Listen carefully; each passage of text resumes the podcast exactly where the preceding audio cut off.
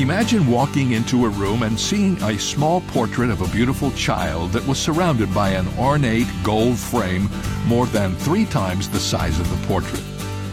Which would you notice first?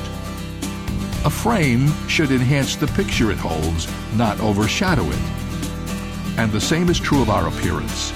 The word countenance occurs nearly 40 times in the Bible, almost always referring to the face. It is our face that reflects who we truly are.